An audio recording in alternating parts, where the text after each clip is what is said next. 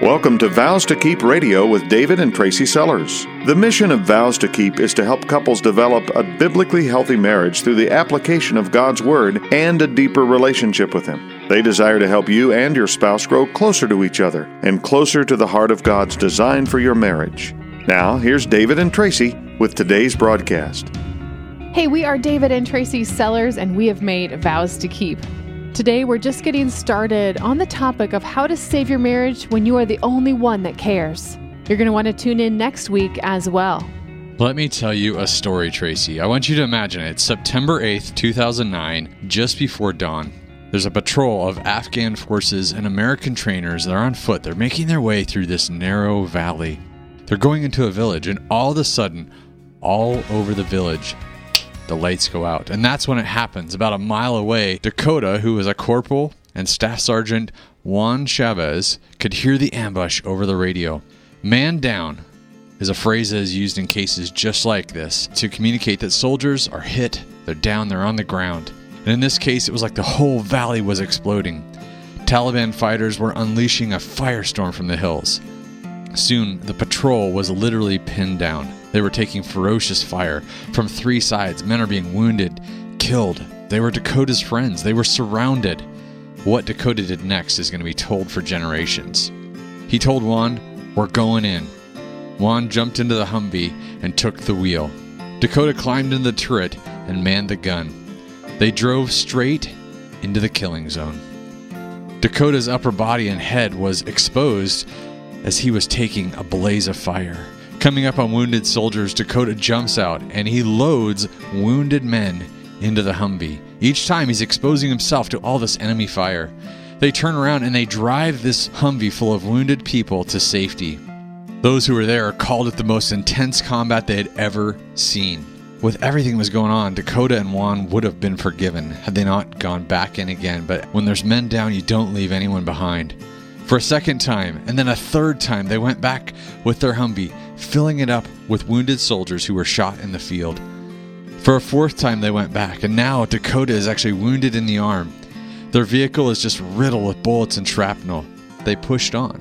And then for a fifth time, they went back into this fury of a village where there seems to be gunfire coming from every window, every doorway, every alley, and they finally reached the last trapped Americans. Because of his heroic steps, 36 men are alive today. Is your marriage down in the valley? There's a man down who needs rescue.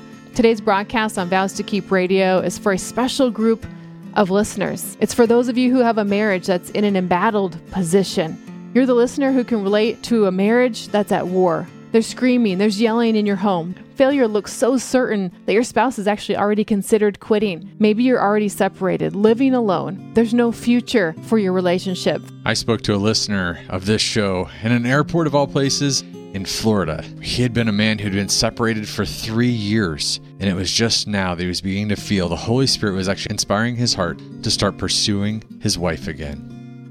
Just like Dakota, you're facing mission impossible. In fact, people around you are saying, listen, buddy, it takes two to tango. You can't force your spouse.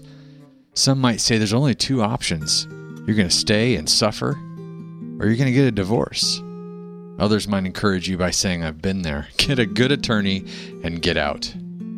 We want to add here that if you are in danger in your marriage, and you know what I mean, get to a safe place. But keep in mind, even as you do so, that God wants to use you in your spouse's life to bring them to Him. So you're committed to saving your marriage at any cost. Some might question you okay, how are you going to do that? Your spouse wants out. You can't convince them otherwise. You know right now that saving your marriage is a one sided rescue mission. You've looked at all the options that are out there, and you can only pray there's a third choice not to stay and suffer, not to eventually get a divorce, but maybe there's another road you could take. Could this marriage be restored? Could it be changed? Not to what it once was, but maybe even into something better? Maybe you know a big God like I do, the God who took all of my sins to the cross. You don't know how to change this marriage, but you know you want to.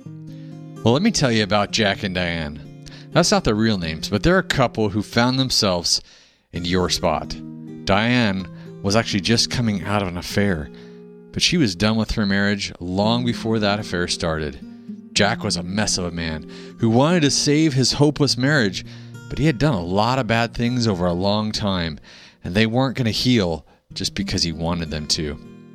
Maybe you can relate to this. Or maybe you're someone who's just witnessing this situation on the outside, and you've been the one, almost in desperation, understandingly saying to that person, you know what? I see why you want out. I see the pain.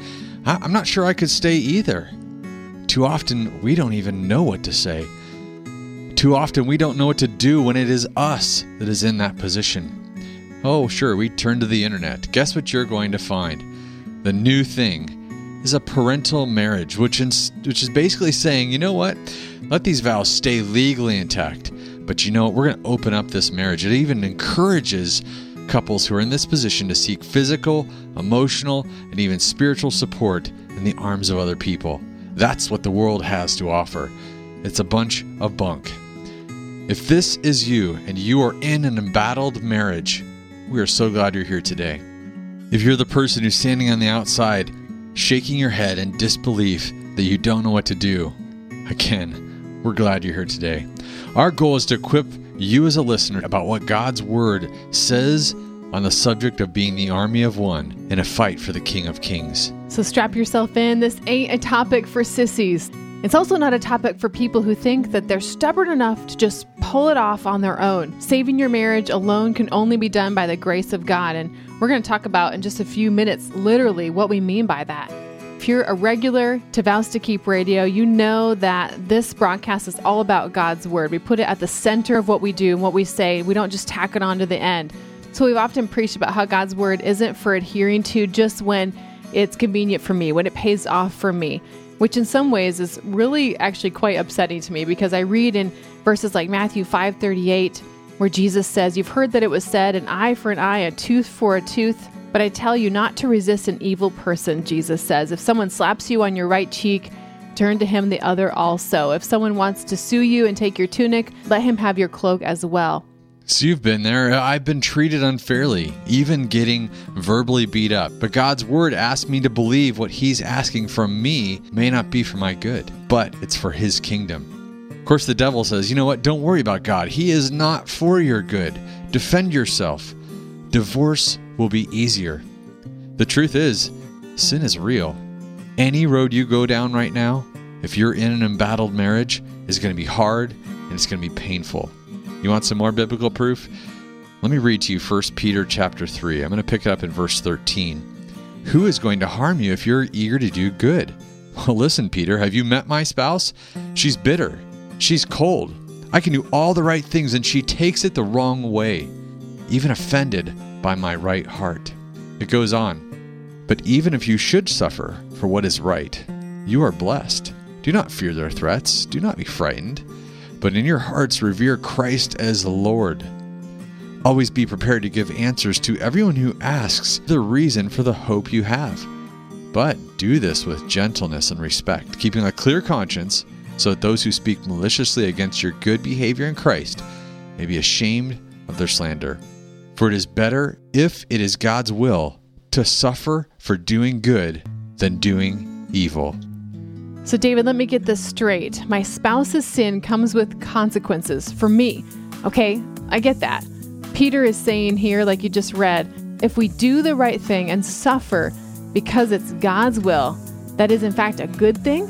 Well, what if it's not God's will? Then suffering is just stupid, right? Yeah, could could be considered that way, but let me dig into this in just a minute. The perspective that doing good and still suffering is something that Satan would certainly have us believe is the hallmark of a Christian idiot. God's word is saying that this is to be the very definition of God's economy. This is grace. This is mercy. This is love put into action. Can you really exercise grace if someone hasn't had an offense against you?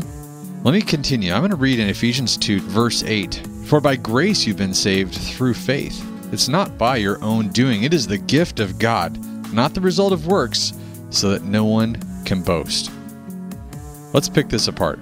Now, if we look at the grace that God has used to save us, God is explicitly stating it's not a result of my works. In fact, it's even a response to my sin. God couldn't have extended that grace to me if I hadn't been a sinner in the first place?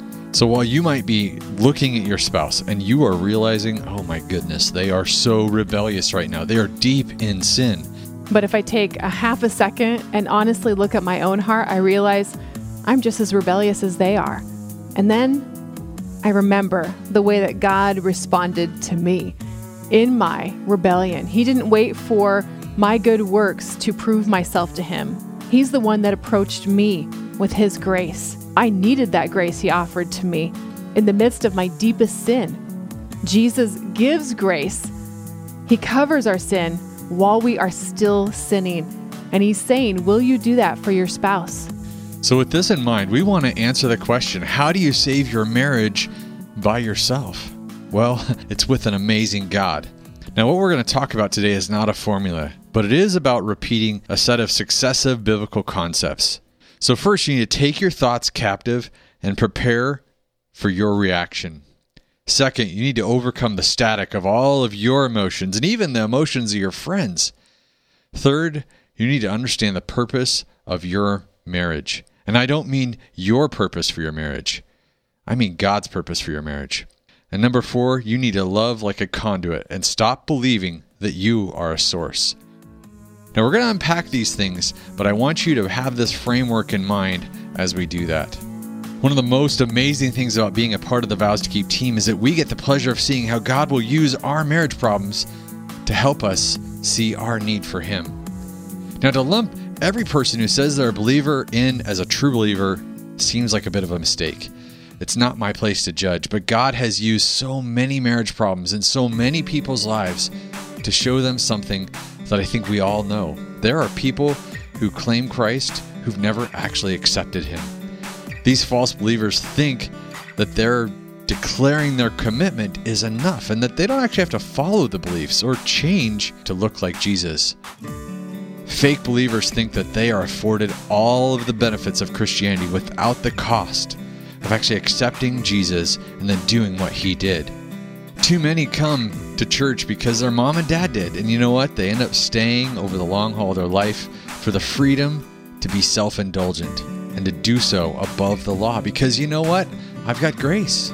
Many of us start out in marriage, one person having a relationship with Jesus Christ, one person who maybe doesn't.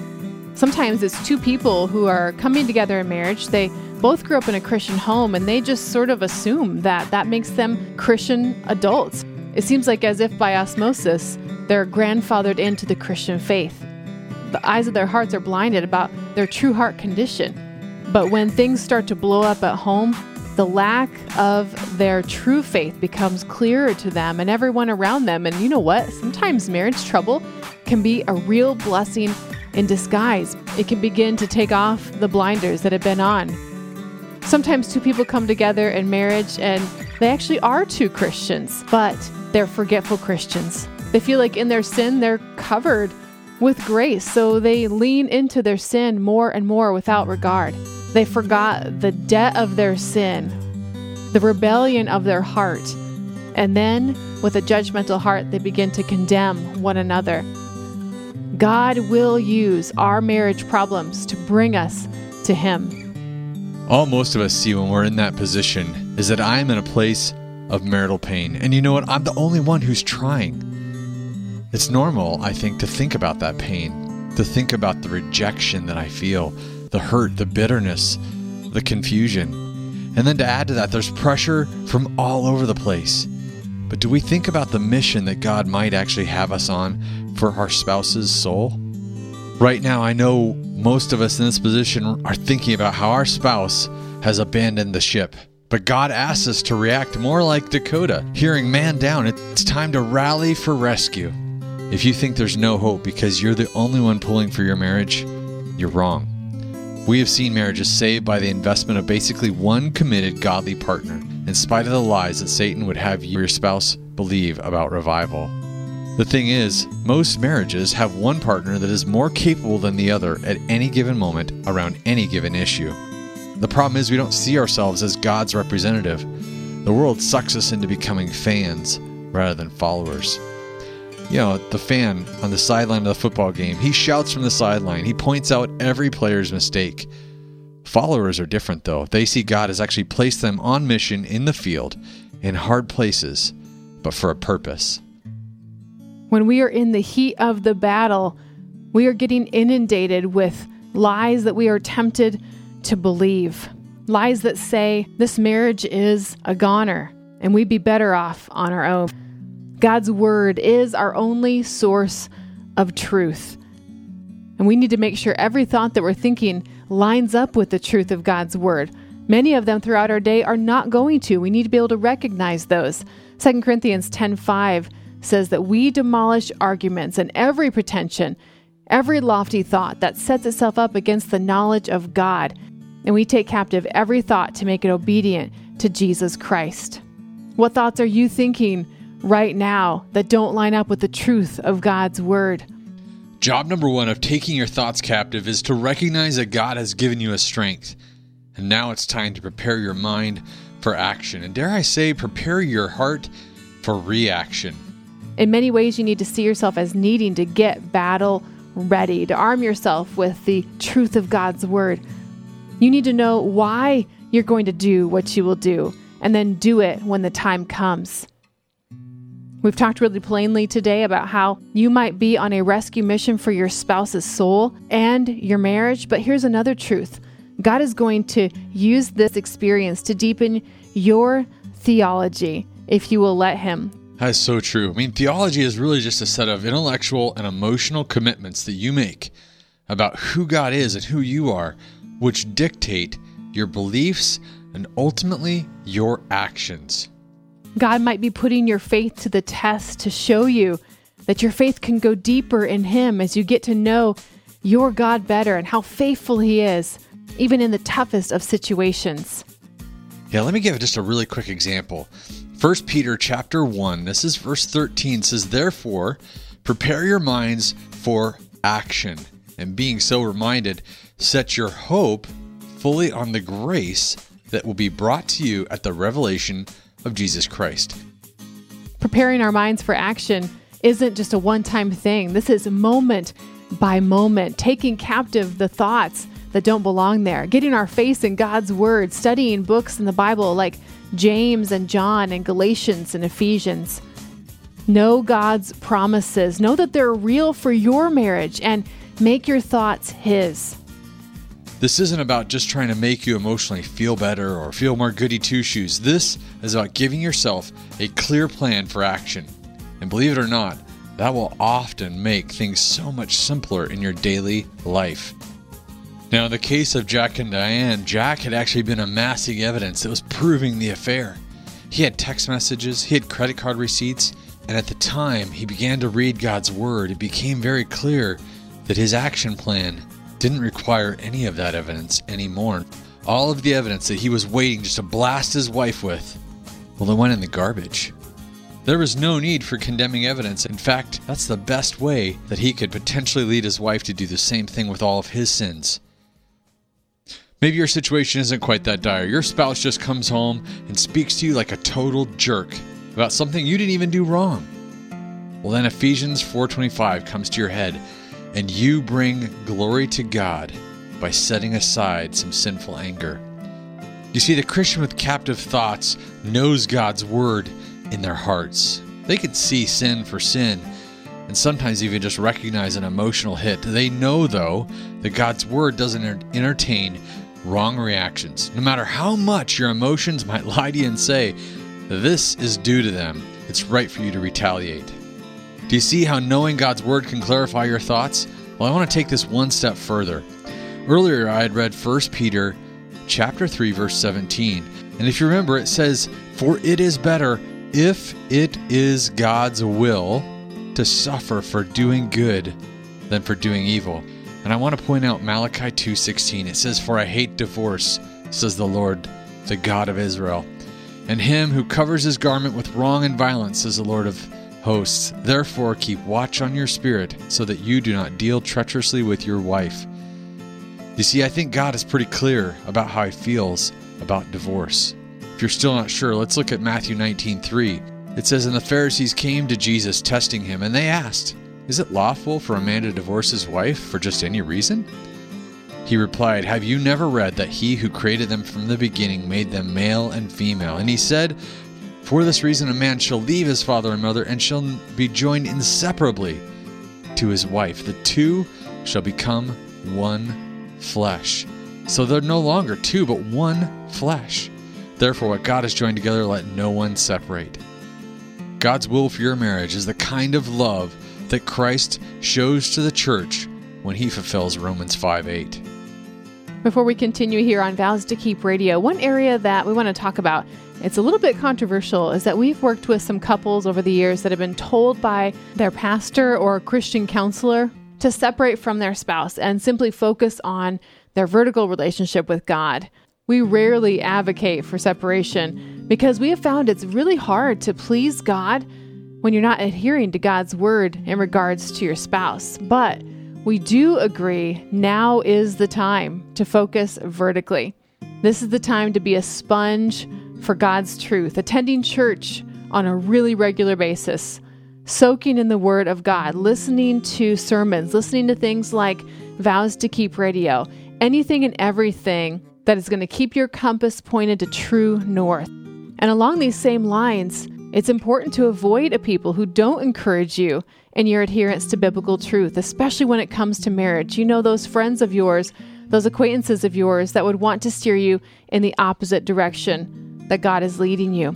We know this is hardcore, but now is the time to make your mind God's and God's alone and not give the enemy any foothold in your life. Maintain total mental commitment to the truth of God and following His instructions alone. So it's with education on God's Word that we take our thoughts captive, that we prepare for godly reactions to really bad, hard, painful situations. Now, part and parcel to that is the second point. We must overcome the enormous distraction of our emotions and even our friends' emotions.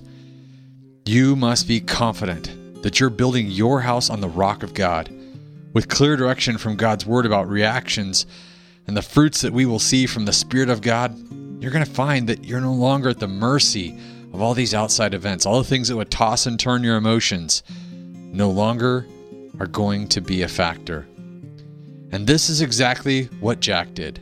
He said, I'm going to do the right thing according to God's word, no matter what, because I can count on Him. My trust is not in my works, it's not in what I'm doing. My trust is in God. So I'm going to keep on obeying His counsel. And let me tell you, friends, Jack found such peace in this place. There's no need for results to even be found. What you see is the fruit of the Spirit in the form of peace. Having the fruit of the Spirit evident in your home is so key because without the peace that God provides, that stress can be really unbearable. Many people turn to things like medical doctors and medication, even alcohol or street drugs for help. They look for an escape of some sort. And these are everyday people who miss the blessing of trusting a Heavenly Father who can give them every provision that they need during this difficult time. We started out today's broadcast talking about a rescue mission. That is what God is asking you to do in your marriage. This week, here's some vows to keep homework.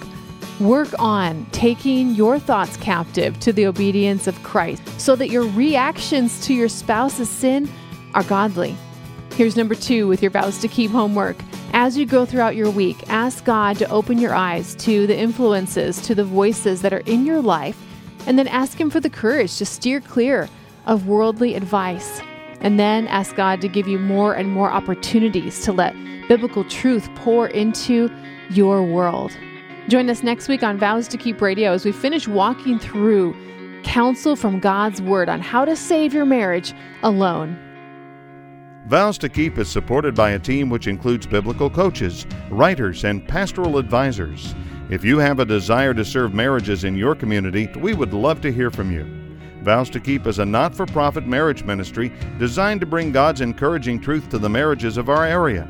As a not for profit organization, our commitment to Christ like marriages includes providing much needed services regardless of a couple's financial ability to offset the cost of Vows to Keep operations.